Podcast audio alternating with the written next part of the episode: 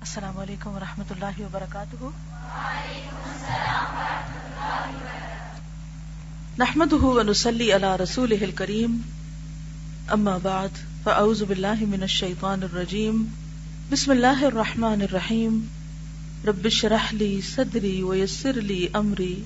واحلل عقدۃ من لسانی یفقهوا قولی۔ فصل 41 گناہ، مدح اور قدح کے سنگم پر۔ مدح، تعریف اور قد بد تعریفی۔ ایب سنگم ہوتا ہے جہاں یہ دونوں چیزیں آ ملتی ہیں باہم۔ گناہوں کی ایک سزا یہ بھی ہے کہ مدح و ستائش یعنی تعریف، شرافت و بزرگی کے جس قدر بھی نام ہوتے ہیں، وہ گناگار سے سلب کر لیے جاتے ہیں۔ اور ان کی بجائے تحقیر اور مذمت سے اسے یاد کیا جاتا ہے۔ یا تو وہ مومن، محسن، نیک، متقی، پرہیزگار، اطاعت گزار منیب، ولی، متورع مسلح عابد، خائف من اللہ، کثیر التوبہ، طیب، اللہ کا پسندیدہ بندہ وغیرہ صفات سے یاد کیا جاتا ہے۔ یا اب اسے فاسق، فاجر، بدکار، نافرمان، دشمن دین بد عمل بد کردار مفسد خبیص مردود، زانی، چور، قاتل، کذاب، خائن، لوتی، عہد شکن، قاتل، رحم وغیرہ کے ناموں سے یاد کیا جاتا ہے۔ دنیا میں ہی فرق ہو جاتا ہے۔ ظاہر ہے کہ یہ تمام نام فسق و فجور کے نام ہیں اور بہت ہی برے نام ہیں۔ قرآن حکیم میں ہے سلسم الفسوق بعد الایمان۔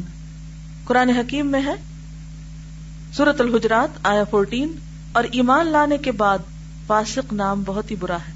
یعنی فسق یا گناہ میں نام پیدا کرنا، گناہ کی وجہ سے مشہور ہونا یعنی مفہوم کیا کسی گناہ کی وجہ سے پہچان ہونا، یہ سب سے بدترین نام ہو سکتا ہے کسی کا۔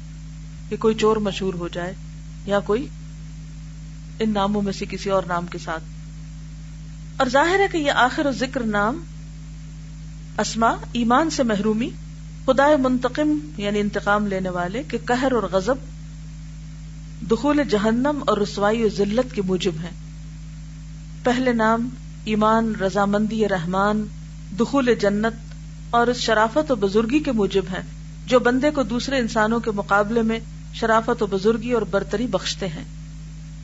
معاشیت اور گناہ کی اگر گناگار کو کوئی اور سزا نہ دی جائے یعنی گناہوں کی اگر کسی کو کوئی اور سزا نہ بھی ملے دنیا میں، اور اسے صرف ان برے ناموں ہی کا مستحق بنا دیا جائے، تب بھی عقل سلیم معاشیت سے باز رہے گی۔ تب بھی انسان نہیں چاہے گا کہ اس کو اس طرح پہچانا جائے۔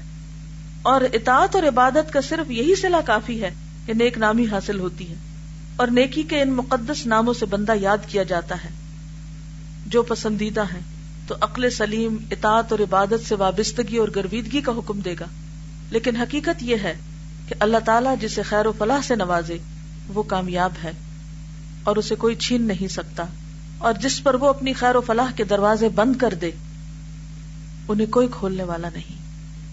جسے وہ اپنی بارگاہ سے دور کر دے، اسے کوئی پوچھنے والا نہیں۔ اور جسے وہ اپنا مقرب بنا لے، اسے کوئی دھتکارنے والا نہیں۔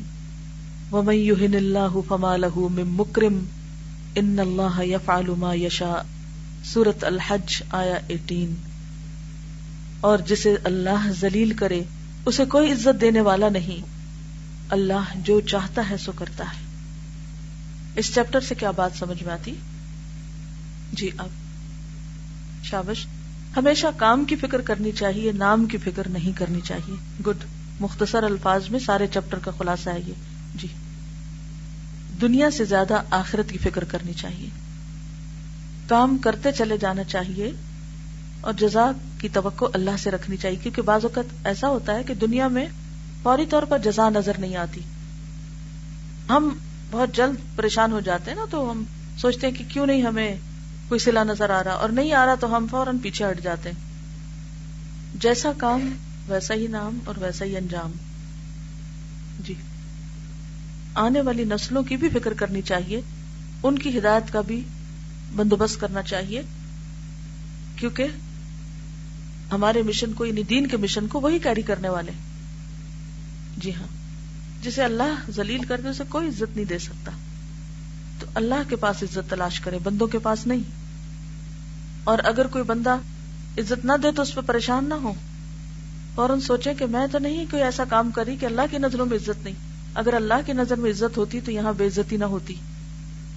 یعنی نیکی کے کاموں میں استقامت پیدا کریں اور مسلسل اس کام کو کریں، چاہے کوئی نتیجہ نکلے یا نہ نکلے، حتیٰ کہ وہ آپ کی پہچان بن جائے۔ آپ مرے تو اسی نام سے، اسی کام سے جانے جائیں۔ یہ ایسا نہیں ہوتا کہ آپ ایک دن ایک کام کرے پہ چھوڑ کے دوسرے پہ لگ جائیں، پھر کچھ اور کرنے لگے۔ تو پھر آپ نے اپنے لیے کیا آسار چھوڑے؟ تو استقامت بھی بہت ضروری ہے اچھائی میں۔ سبحانک اللہم و بحمدک، نشہد و لا الہ الا انت، نستغفرک و نتوب الیک۔ السلام علیکم و رحمۃ اللہ وبرکاتہ۔